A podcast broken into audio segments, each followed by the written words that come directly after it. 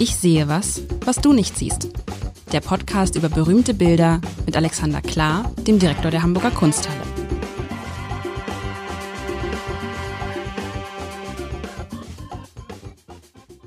Herzlich willkommen. Mein Name ist Lars Heider und lieber Alexander, Alexander Klar, Direktor der Hamburger Kunsthalle.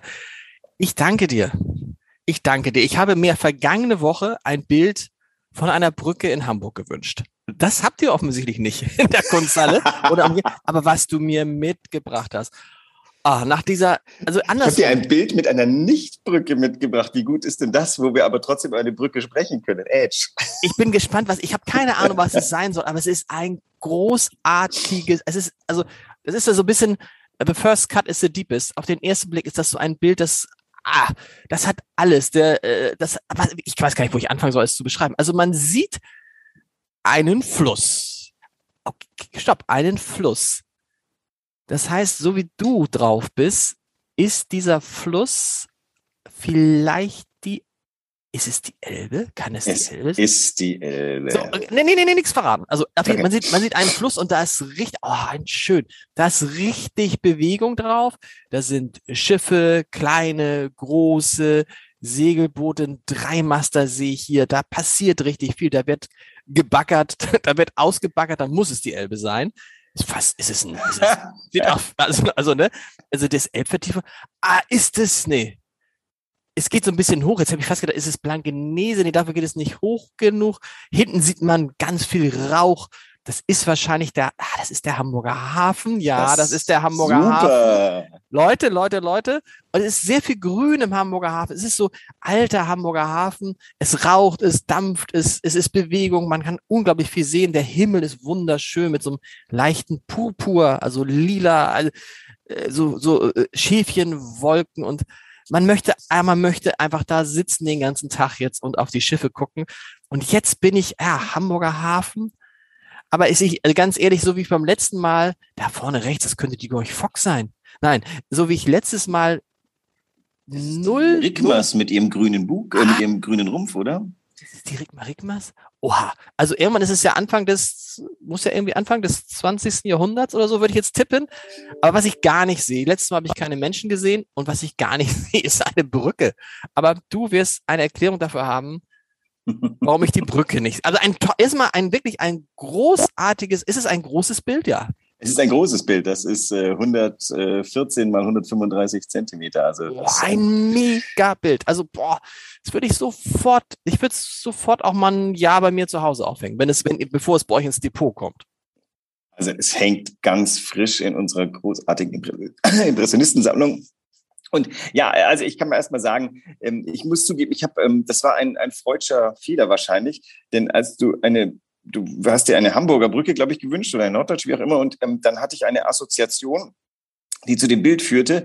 Und als ich das Bild genau angeguckt, stellte ich fest, da ist aber nicht, äh, da ist die Brücke nicht. Und äh, zwar, also ich kann es jetzt auflösen, das ist, das Bild ist Blick auf den Köhlbrand von 1911 von Lovis Korinth, der äh, sich in Hamburg da aufhielte und äh, zu diesem Zeitpunkt und äh, Alfred Lichwag hat, hat alle großen Maler seiner Zeit stimuliert, Hamburger Bilder zu malen. Das hat er gemacht, weil er meinte, damit könnte er die Hamburger vielleicht ein wenig mehr für die ähm, bildende Kunst gewinnen. Und äh, wie fängt man die Hamburger mit einem Blick auf den Hafen, hat er sich vielleicht gedacht. Aber vielleicht hat auch Louis Corinth diesen Blick sehr gemocht, den man auch heute haben kann. Und tatsächlich blicken wir hier auf den, darauf hin, wo die Süderelbe in die Norderelbe fließt. Ist das richtig, ne? Köbrand ist an der Stelle, wo die beiden Elben sich wieder vereinigen. Und da wäre jetzt heute die Brücke, die ist aber auch in ein paar Jahren dann auch schon nicht mehr wieder da nicht Kühlbrandtüre, denke ich immer Brücke und das war ein Fehler. Also wir blicken leider auf eine auf ein nicht Brückenbild, also heute ist da noch die Brücke und bald auch wieder nicht mehr. Ähm, aber es ist ein, ein äh, fantastisches, äh, impressionistisches Meisterwerk und ich dachte nach der Waterloo Bridge letzte Woche, dem äh, würde ich gern was gegenüberstellen. Auch weil unsere neue Impressionistenhängung die deutschen und französischen Impressionisten einander direkt gegenüberstellen. Also man kann jetzt beide Bilder bei uns, Waterloo Bridge und Köhlbrand, direkt nebeneinander sehen. Dazu kommt noch Lesser Uris Blick auf den Pont des Arts in Paris. Also London, Hamburg, Paris haben wir versammelt. Und dieses Bild war auch für mich neu, das äh, gebe ich zu. Ich äh, habe das noch nicht das gesehen. Hatte, das hatte die im Depot eine Zeit, das habt ihr gar nicht. Ja, das hing gar oh! Also es hing auch schon oft, aber es, äh, da sind übrigens viele Hamburgensien jetzt gerade zu entdecken. Da ist auch das äh, von Lovis Korinth gemalte Walross mit dem Gründer von Hagenbeck zu sehen bei uns. Also, ähm, aber das ist doch so schön. Und du hast ja der Kühlbrand, klar. Normalerweise, wenn man dieses Bild heute malen, wäre da zwischen der, von, von der rechten Seite auf die linke Seite, würde die Kühlbrandbrücke gehen, richtig? So ist es. Wir gucken ganz genau darauf. Also wenn du heute in genau die Richtung fotografierst, hast du ganz dominant diesen schönen, geschwungenen Brückenbogen vor dir. Du hast aber auch rechts, wo das noch Wasser ist, wo Schiffe lagern, hast du jetzt gerade Container, weil das eigentliche Hafenbecken ist deutlich weiter rechts. Was du auch hast, das finde ich ganz interessant. Jetzt hätte man natürlich einen, einen Hafenhistoriker bei uns haben können. Es scheint ja ganz so zu sein, als ob die Hauptfahrbewegung äh, in der Süderelbe verläuft, was heute ja nicht mehr der Fall ist. Also wir haben in der Mitte, wo die beiden zusammenkommen, so ein Baggerschiff, denn tatsächlich wurde die Elbe damals bereits ausgebaggert. Die wurde ja eigentlich schon immer ausgebaggert, wie ich mal gelernt habe. Und die Schiffe bewegen sich aber alle rechts, die äh, Süderelbe hinauf. War das, weißt du das? War das, das einfach, war schon kein, so? Ich bin kein Schiffexperte. Ich bin nur so gefangen und denke, meine Güte, war diese Stadt früher noch schöner. Oder? Die Stadt war früher noch schöner. Naja, du blickst Und wir auf, haben sie, äh, und wir haben sie, wir haben sie nicht, boah, also wenn man das jetzt vergleicht mit dem, was heute ist, wir, wir hinterlassen sie nicht schöner, als sie uns hinterlassen wurde. Sagen wir es mal ganz, ganz vorsichtig, oder? Wenn man das sieht, ja, aber ist das oh. nicht einfach nur, weil es gemalt ist schön? Also wer damals da sah, blickte auf lauter qualmende Schlote. Vielleicht hat der Hamburger von 1911 aber auch gedacht, solange die Schlote qualmen, gibt es Arbeit und das ist super. Aber wir, ganz dominant haben wir im Vordergrund einen rauchenden Schlot. Der ist hier in Altona unten, ich weiß nicht, was da war. Da ist jetzt das ja, Stilwerk. Okay, klar. Also wahrscheinlich, also man sieht, dass die, also man hat das Gefühl, die Luftverschmutzung ist damals schlimmer gewesen, wobei man wissen muss, natürlich auch damals war natürlich die CO2-Belastung nicht halb so hoch wie heute. so, aber trotzdem ist natürlich so, ähm, wenn du dir das heute vorstellst, mit der, mit dieser gigantischen Autobahn, mit dem Elbtunnel, mit irgendwie diesem gigantischen Hafen, da, da ist ja, das ist ja noch, trotz der Schlote, sieht man, das ist ja Natur. Du denkst ja, du bist an der See. Du denkst ja, da hinten geht's an die Nordsee. Ja, wobei ich glaube, in dem Wasser damals konntest du schon nicht mehr baden. Ich habe neulich mal einen, einen, einen, einen, äh, netten kleinen Text von, ähm, äh, wie heißt der, draußen vor der Tür, Schriftsteller? Wolfgang Borchert? Borchert in der Hand gehabt und der erzählt, wie die Elbe gestunken hat. Und da reden wir aus dem Jahr 1930. Ich würde sagen, 1911 hat die ähnlich gestunken, weil da wurde ja alles reingeleitet, was man so in seinen Klos runterspülte. Und die Elbe ist heute schon mal sauberer. Und ähm, ich weiß ja nicht, dieser Qualm, der sich hier so vereinigt zu einer großen Schlotwolke. Ich, ich will nicht sagen, dass heute alles besser ist. Ähm, ich will aber auch nicht sagen, dass damals alles besser war. Die Analogie ist eher, dass wir gucken halt heute auf eine andere Form von Verdreckung. Diese Containerlager, die, wobei ich stehe da auch gerne und schaue mir an, wie diese, äh, diese ähm, ferngesteuerten oder, oder automatisch fahrenden heißen die Katzen, ähm, die Container rumfahren, finde ich total faszinierend. Ja, aber das ist doch, sag mal, aber äh, okay, äh, es ist eine an ich, ich, ich, ich als als jemand, der Hamburg so liebt, bin ich natürlich dann bei solchen Bildern ganz gerührt. Das war von Lichtwag ein kluger Schachzug, ne? Zu ja, sagen, ja. liebe Künstler malt Hamburg. Die Hamburger waren die damals auch schon so verschrien, dass sie sich eigentlich für Kunst nur am Rande interessieren, auch für Kunst kein Geld ausgeben. Das hat mir neulich der Oliver Lehndorf erzählt, der, der Mann, der die Affordable Art Fair in Hamburg macht, dass als er damit angefangen hat in Hamburg mit dieser Kunstmesse, dass alle gesagt, du kannst es in Hamburg nicht machen. Die Hamburger, die haben Stacheldraht in den Taschen und interessieren sich nicht für Kunst. Und wenn sie sich für Kunst interessieren, geben sie kein Geld dafür aus. Zieht sich das durch die Geschichte der Hamburgerinnen und Hamburger? Gar nicht. Also da habe ich geradezu gegensätzliche Erfahrungen. Wow. Vielleicht ist es so, dass man in Hamburg besser keine Affordable Art Fair macht, weil die Mischung Affordable und Art ist vielleicht in Hamburg ein bisschen unangesehen. Also Kunst muss schon was kosten, ist vielleicht der Gedanke. Aber also das ist, es, in Hamburg ist genauso viel und gute Gegenwartskunst-Sammelei äh, wie in allen anderen Städten Deutschlands. Es wird vielleicht nicht so laut geschrien wie in Berlin und in Köln, aber hier sind eminent Sammlerinnen und Sammler und auch damals unter Lichtwag. Es war so, der Lichtwag hat das ein bisschen kultiviert, hat gesagt, ah, die Hamburger, die haben immer die Taschen so verschlossen. Das, der ist losgezogen mit Geld von seiner Stadt, um einkaufen zu dürfen. Also ich gehe jetzt nicht mit dem Geld meiner Stadt einkaufen, ich gehe mit dem Geld der äh, Stiftung Hamburger Kunstsammlung äh, Kunst einkaufen. Und das sind private Menschen, die da Geld für geben. Also mh, ich halte das für einen Mythos, dass Hamburg irgendwie der Kunst und der Gegenwartskunst insbesondere verschlossen gewesen ist. Der Lichtwag war einfach nur schlau. Der hat gesagt, ähm, ich also der hat ja dasselbe gemacht, was ich heute auch mache, nämlich das Museum als Muse begriff und gesagt, Künstler kommt her, hier habt ihr gute Bedingungen, wir haben auf, wir, wir haben hier Aufführungsflächen für euch, wir machen Ausstellungen mit euch, wir möchten Kunstwerke ähm, hier entstehen lassen. Ich bemühe mich sehr, dass hier Atelierflächen entstehen, wo Künstler herkommen. Wenn immer mir ein Künstler sagt, er möchte herziehen, renne ich sofort zu den entsprechenden Stellen, sagt, wir haben hier die einmalige Chance, äh, diesen und jenen Künstlerin anzusiedeln. Wie, wie, wie, das musst du erzählen. Das heißt, das sind Künstler, die sagen, sie möchten nach Hamburg ziehen. Das gibt's. Und dann, und ich weiß, und dann besorgst du denen eine billige Wohnung. Nee, nee, nee, es geht mir um Atelier. Wohnung ist mir so. egal. Also äh, eine Künstlerin, von der ich gerade erzählt was gekauft hat, gesagt, sie, sie bräuchte ein Atelier mit ähm, äh, mindestens sieben Meter Deckenhöhe, lieber noch 13. Habe ich gedacht, okay, okay, okay, da schauen wir mal, welche Immobilien wir da finden. Und seitdem laufe ich halt so ein bisschen, ähm, ich treffe ja immer wieder Leute, die Immobilien zur Hand haben ähm, und sag hier, äh, die möchte ernsthaft im Laufe der nächsten zwei, drei Jahre herziehen, hat ein großes Atelier, hat äh, schafft große Leinwände ähm, und da wird sich was finden, bin ich mir sicher. Das ist interessant. Haben wir denn aktuell, da siehst du mal wieder, aber ich lerne ja von dir, Gibt es große Künstler, die in Hamburg leben, außer Udo Littenberg? Also ähm, wir feiern gerade Werner Büttner, wie du weißt, der Stimmt. hat sein Atelier Geesthacht. Ich weiß nicht, ob ich Geesthacht eingemeinden darf, ohne dass das nehmen wir, nehm, nehm, nehm, nehmen wir mit, nehmen wir mit, nehmen wir mit. Aber er hat lange in, in Hamburg gearbeitet. Genau. Und ein großer ähm, Fan hatten wir ja auch schon äh, ein Bild von ihm, ne? Ja, ja, genau. genau. Das war das, das war das mit dem, was war das mit dem Bett? Kissen. Das schöne Bett, die Kissen. Genau, Wunderbar. Ja. Die äh, Hochschule für Bildende Künste, die HFBK, hat viele eminente Professoren, von denen zugegebenermaßen aber nicht besonders viele in Hamburg leben. Ich muss da also, äh, sag mal, an der Künstlerpräsenz muss man ein bisschen arbeiten. Das ist in Berlin wahrscheinlich einfach. Aber genau daran arbeite ich ja, dass ich sage, wieso seid ihr nicht in Hamburg? Hier ist doch tatsächlich auch ähm, zum Beispiel Sammlerschaft. Ähm, hier ist es nicht schlechter als woanders. Ähm, ich fände es auch nicht schlimm, wenn die eine oder andere Großgalerie herkommt. Ich glaube, die hier ansässigen Galerien fänden das auch nicht schlecht. Und ich glaube, Hamburg ist ein guter Turf. Und da spielt halt die Kunsthalle schon so ein bisschen eine zentrale Rolle, die sagt, wir kümmern uns darum, wir möchten auch die lokale, in Anführungszeichen, oder die hier sich bildende Kunstszene unterstützen durch Ausstellen, durch Zeigen, durch Kultivieren eurer Kunst. Ähm, das hilft dann insofern, weil Künstler, die hier leben, dann auch tendenziell eher Hamburg malen? Äh, heutzutage ist natürlich ein bisschen weniger einfach, weil es gibt nicht mehr so viele Landschaftsmaler. Ja. Aber das ist ja wie in München auch. Also die, die, der blaue Reiter. München ist ein leuchtendes Vorbild für mich. Da war eine ganz aktive Kulturpolitik, die gesagt hat, wir möchten die Künste haben. Seit Ludwig I.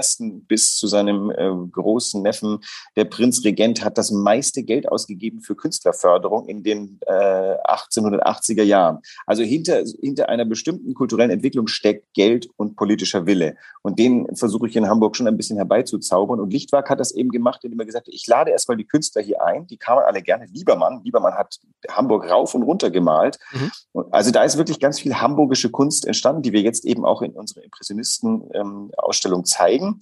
Und die heutige Analogie wäre eher, dass Sachen hier entstehen, dass es natürlich Themen gibt, die hamburgisch sind. Olaf Metzel hat, äh, was wir auch gerade zeigen, ähm, jetzt, äh, wie heißt das, Wurfgeschoss und Zwille, äh, ein, ein, eine Installation, die die Hafenstraße zum Thema hat. Also inhärent ist dann, glaube ich, schon Hamburg mit. Das musst du mal mitbringen. Wurfgeschoss und Zwille. Oder ist es, kriege ich dann wieder äh, so leichte Krämpfe, wenn ich das sehe, weil das, nee. Das ist eine Installation aus, äh, ich, ich muss, bin mir mit der Zwille nicht sicher, äh, mit dem Wurfgeschoss nicht sicher. Also Zwille ist im Titel mit dabei. Haben wir, äh, ist bei uns in der Ausstellung unten vertreten, können wir gerne äh, uns, ähm, ja. ist jetzt nicht gerade vorweihnachtlich, aber. Dafür ist das hier. Sag mal, und wenn wir auf dieses Bild zurückkommen, dann ist es natürlich die Einfahrt oder die Fahrt der Schiffe wird es wahrscheinlich so nicht gegeben haben, ne? Weil wahrscheinlich hat Korinth das so ein bisschen komponiert dann. Wenn du sagst Rigma Rigmas und so das äh, und, und andere tolle Schiffe, also, die da fahren, oder, oder meinst du, das hat er tatsächlich in dem Moment so gesehen? Ich weiß jetzt nicht, wie dicht die Weiland darauf gefahren sind, aber ich würde mal sagen, der hat schon relativ ähm, klar gemalt, was äh, vor ihm war. Ich würde mal andersrum sagen, der war da oben auf der Anhöhe und sagte, wow, das ist pittoresk. Und ähm, dann bot sich ihm ungefähr so ein Bild, denn also wenn es vollkommen schiffsleer gewesen wäre, wäre er vielleicht auch gar nicht interessiert gewesen. So fuhren da viele Schiffe miteinander. Und das fand er gut, dass er das dann schon komponiert hat, weil derweil er malte, ist natürlich das äh, unmittelbar vor uns fahrende rauchende Schiff schon längst äh, die Süderelbe hinaufgefahren aber er hat vielleicht mal eine schnelle Skizze gemacht, so eine Skizze, die sagt, wie viel ist denn jetzt hier gerade los. Die Schiffe dahinter übrigens fahren vielleicht gar nicht, sondern die sind vertreut oder ankern ähm, äh, und, und die anderen fahren drumherum. Dieser Bagger, den, den kennen wir ja heute heute auch, der steht ja immer an einer Stelle und baggert erstmal da den Untergrund hoch. Und dann kommt so ein Pram, da kommt dann irgendwie das Zeugs drauf und ähm, da kann jetzt auch gerade kein Schiff lang, deswegen ist vielleicht Einbahnstraße und die müssen einfach alle gerade da lang fahren. Ich halte das für, äh, ich glaube, der hat eine sehr, sehr äh, präzise Schilderung, die aber natürlich malerische Freiheit hat, weil er dann, der ist ja Impressionist und Erzmaler, das heißt, ihn interessiert natürlich das Gegeneinanderstellen von Farbflächen. Und das macht er ja sehr schön. Er hat das Bild nahezu halbiert, äh, Himmel und Erde. Also ich würde sagen, die, die, die, tatsächlich, die, der Horizont läuft genau durch die Bildmitte. Das wird dann durchbrochen durch diese beiden rauchenden Schlote. Die, glaube ich, da hat er sich keine Lizenz erlaubt, Freiheit der Dinge zu tun. Die Wolken, die hat er sich gemacht, wie er wollte, wobei sie sehr schön diesen norddeutschen Himmel aus. Ja, aber weißt du was? Ja, das, da muss man jetzt ja, also ich finde auch schön, wie dieses, dieses, dieses Lilane sich dann auch in der Elbe wiederfindet und im Himmel und so ist wunderbar. Nur, sagen wir mal beide ehrlich, hast du jemals so einen Himmel gesehen? Ich nicht. Echt nicht? So äh, einen Himmel in diesen, in, in so, in so, in so lila Tönen, alles überall lila Töne und dann so leicht runtergehend immer heller werden und sich dann spiegelnd in der Elbe, die, die Elbe, die lila ist? Also ja, einen leichten also, Widerstich? Mm -mm, niemals. Okay, vielleicht. Also, aber äh, vielleicht, vielleicht war es Anfang, äh, vielleicht war es 19, was hast du gesagt, 1911, 1912 so. Aber so, es ist dann schon ein bisschen idealisiert das Bild, oder nicht? Naja, es führt ja sein Eigenleben. Das heißt, also vielleicht hat er sich auch in bestimmte, beim Malen in bestimmte Farben verliebt. Ich kann jetzt auch, ehrlich gesagt, weiß ich nicht ganz genau, ob ich glauben kann, dass er ähm, ein Bild dieser Größe Plan Air, also im Freien direkt an der Stelle gemalt hat. Vielleicht gibt es da eine Ölskizze, wo er das, die er zugrunde gelegt hat und dann hat er das große Bild im Atelier gemacht. Da bin ich jetzt leider kein Korinth-Experte. Äh, ich wünschte, ich wäre einer. Und dann entstehen natürlich schon bestimmte Freiheiten. Also sagt, diese Farbe ist aber viel aber ehrlich, ich finde diesen, ich finde die, die Bläue, die dann dabei rauskommt, das ist mein Erlebnis eines norddeutschen Himmels, den ich ja erst im äh, hohen Alter von jetzt kennenlerne. Ähm, ich finde das, die, die, die, die Himmelslandschaft, die ja Norddeutschland schon so auszeichnet, das ist die, die, die, ist schon die, gut wiedergegeben. Die, die, die Formation, die Wolkenformation, die habe ich schon oft so gesehen. Aber dieses, e, egal. Die Farbe. Die Farbe. Ja. Sag mal, was ich, was mich jetzt wundert, ist, ich hätte, deshalb habe ich hier diese, dachte, es ist keine schwere Aufgabe. Ich hätte viel gewettet, dass es natürlich ein Bild von der Kühlbrandbrücke gibt. In was auch immer. Ein, nee, ein Bild ist was anderes. Bilder von, von der, der neuen. Von der neuen. Vom Kunst, also so ein Kunstwerk zur Kühlbrandbrücke. Gibt es das nicht? Ist die nicht schon mal gemalt, fotografiert worden? Ist sie Bestimmt. millionenfach? Aber ihr habt, äh, nee, aber die Landschaftsmalerei ist, ist, einfach ausgestorben in den äh, 30er ist, Jahren. Es ist also, ja keine Landschaftsmalerei, die Kühlbrandbrücke. Das ist doch eher Architektur. Das ist, äh, was ist das denn? Bauwerke, Kunstwerke? Es gibt einen Gegenwartsmaler, der heißt Christopher Lehmfuhl und der malt ich sage jetzt mal noch etwas böse, ähm, impressionistisch und aber mit einem derartig dicken Farbauftrag, dass seine Bilder äh, also mindestens zwei Zentimeter tief sind, rein durch Farbe. Das könnte sein, der ist, glaube ich, auch hier in Hamburg unterwegs, dass der mal den Kühlbrand gemalt hat. Also da müsste ich mal eine kleine Recherche machen. Müsste man das es jetzt nicht wird in schon ein Gemälde vom Kühlbrand geben, von der Kühlbrandbrücke geben. Aber müsste man das jetzt nicht fast in Auftrag geben, weil sie ja abgerissen wird? Werde mal die Künstler meines Vertrauens fragen, ob sie den Kühlbrand malen wollen. Es sind wahnsinnig wenig Maler dabei, die ähm, sag mal, Brücken machen. das ist eigentlich eine schöne Aufgabe. Guck mal, das nehme ich jetzt mal mit und womöglich ist jetzt was angestoßen. Die letzten Bilder, der, die letzten Gemälde der Kühlbrandbrücke. Vielleicht kann ich es damit können. Ihr habt die einzigartige Chance, etwas zu malen, was ähm, in ähm, sieben Jahren oder so nicht mehr da ist. Könntest du es nicht eigentlich, könntest du nicht als, als, als Direktor der Kunsthalle das auch einfach beauftragen, sagen, ich möchte für die Kunsthalle ein Bild der Kühlbrandbrücke haben und das hängen wir dann auch auf. Und damit, Künstler, hast yeah. du die Chance, mit deinem Bild in die Kunsthalle zu kommen. Damit kannst du sagen, ich hänge auch in der Kunsthalle. Das ist ja für jeden Künstler eine große Adelung. Absolut, aber wir leben ja nicht mehr in Lichtwachszeiten, wo ich sage, mal mir was. Also was ich tatsächlich tue und auch schon getan habe, wir hatten ja im letzten Jahr diese Ausstellung mit dem etwas äh, im fröhlichen Titel Die absurde Schönheit des Raumes. Da habe ich Künstlerinnen beauftragt, für den Bau, für den, für den Bau von Ungers Gemälde herzustellen, die ihn aushalten, die damit arbeiten können. Und habe gesagt, die Parameter sind, man muss die aus dem Fenster sehen können, weil ich die Fenster aufmache. Und sie müssen mit diesen komischen Räumen zurechtkommen. Ich habe Ihnen jetzt nicht gerade gesagt, malt mir den Ungersbau, sondern malt mir für den Ungersbau. Das ist ein bisschen so die die gegenwärtigere Methode des ähm, Auftragserteilens. Und wir haben ja auch von Dominik Halmer dann die Arbeit gekauft, die er extra für den Bau gemacht hat. Wir haben von Jan Albers eine Arbeit gekauft. Also es waren schon Auftragswerke in dem Sinn. Aber dass ich sage, mal mir eine Hamburger Stadtlandschaft, da gibt es einfach niemanden mehr, der sich dafür interessiert, Hamburger Stadtlandschaften zu malen. Warum? Warum denn nicht mehr? Warum wollen die denn alle so abstrakt und irgendwie nur so Ja, sie malen ja nicht ab. Ja.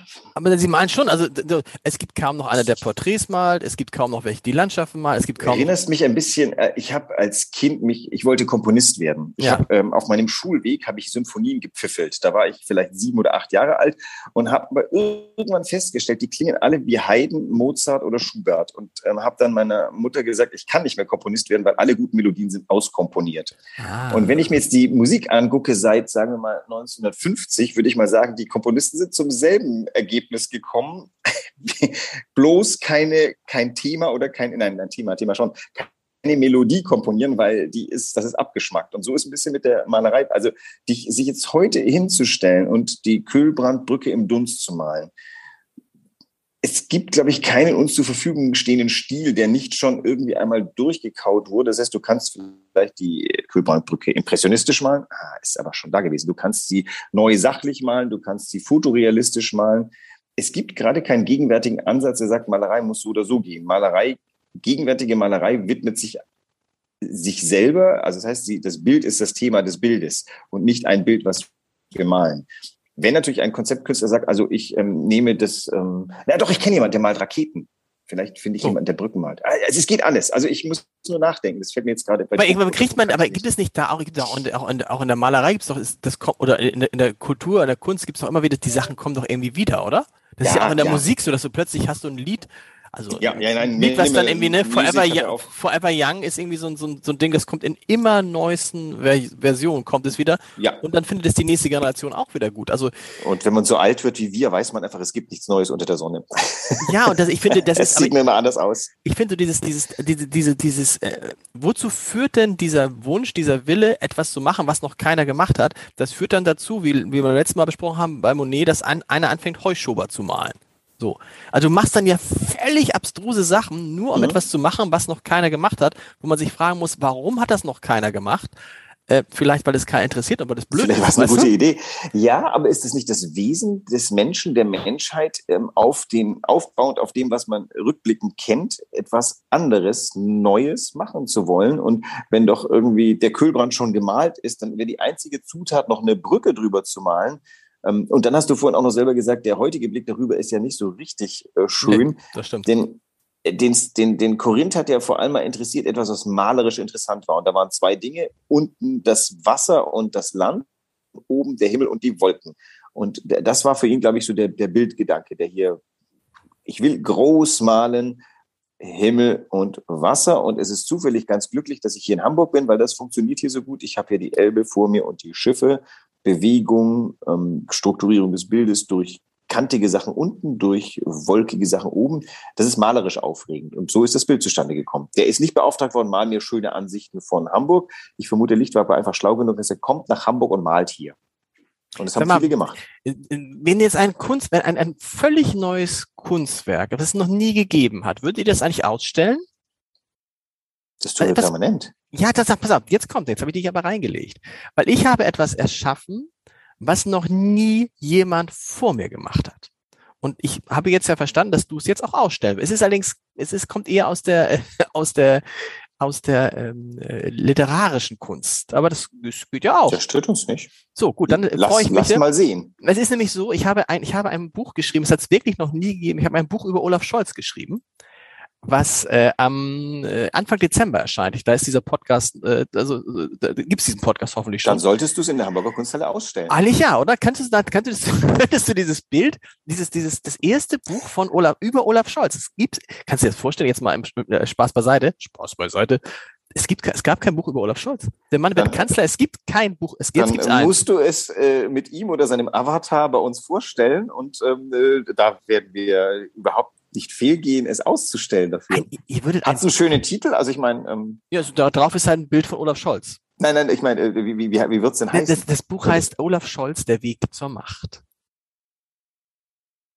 Ist er dann schon Bundeskanzler, damit das auch zutrifft? Das würde ich hoffen. Also das, das, das ganze Buch wird, dann wird es auch interessant, das ist auch ein Kunstwerk, dann wird es ja nicht erscheinen. Die, der Hintergrund, die Hintergrundgeschichte von diesem Buch ist, und das, ich weiß nicht, ob das alle Leute wissen, ist, dass Olaf Scholz 2018 ja schon bei seinem Abschied aus Hamburg allen erzählt hat, allen das vorhergesagt hat, was jetzt passiert ist. Der hat 2018 gesagt, ich werde jetzt Vizekanzler und äh, Bundesfinanzminister und 2021 werde ich dann SPD-Kanzlerkandidat. Da haben alle schon gelacht, weil ich sagte, nee, wirst du nicht. Und dann hat er gesagt, und dann werden die Leute verstehen, dass Angela Merkel nicht mehr da ist. Und dann werden sie sagen, aber Angela Merkel war eigentlich gar nicht so schlecht und werden jemanden suchen, der so ist wie Angela Merkel. Und das bin ich. Und dann hat er gesagt, 2018 in Hamburg, dann werden sich, wird sich die Stimmung kurz vor der Wahl, sechs bis acht Wochen vor der Wahl drehen. Und am Wahnsinn. Ende, und am Ende werden 25, 26 Prozent reichen, ähm, um Bundeskanzler zu werden. So, das hat er 2018 erzählt. Der Mann sollte aber nicht Kanzler, sondern Prophet werden, aber vielleicht kann man als Kanzler auch Prophet sein. Das aber ist das ist doch irgendwie, also das ist ja, wenn dann, sag mal, wenn dann so, müsste, da müsste nicht eigentlich auch so Bilder von Hamburger Kanzlern, müssten die nicht auch in der Kunsthalle hängen? Gibt's da, gibt's Helmut Schmidt? Äh, also, das ist die Aufgabe für nächstes Mal. Pass auf, die Aufgabe für nächstes Mal. Ich muss nichts sagen. Okay, ja? muss ich mal suchen gehen. Ich habe keine Ahnung. Insofern. Hamburger, also die großen Hamburger Politiker in der Kunst. Gibt's da was? da bin ich gespannt. Vielleicht sowas in die Richtung. Muss nicht nächstes Mal, kann auch im, im Laufe der, der nächsten Woche sein. Ich, äh, den Auftrag nehme ich mal an. Vielen Dank. Bis nächste Woche. Bis nächste Tschüss. Woche. Tschüss.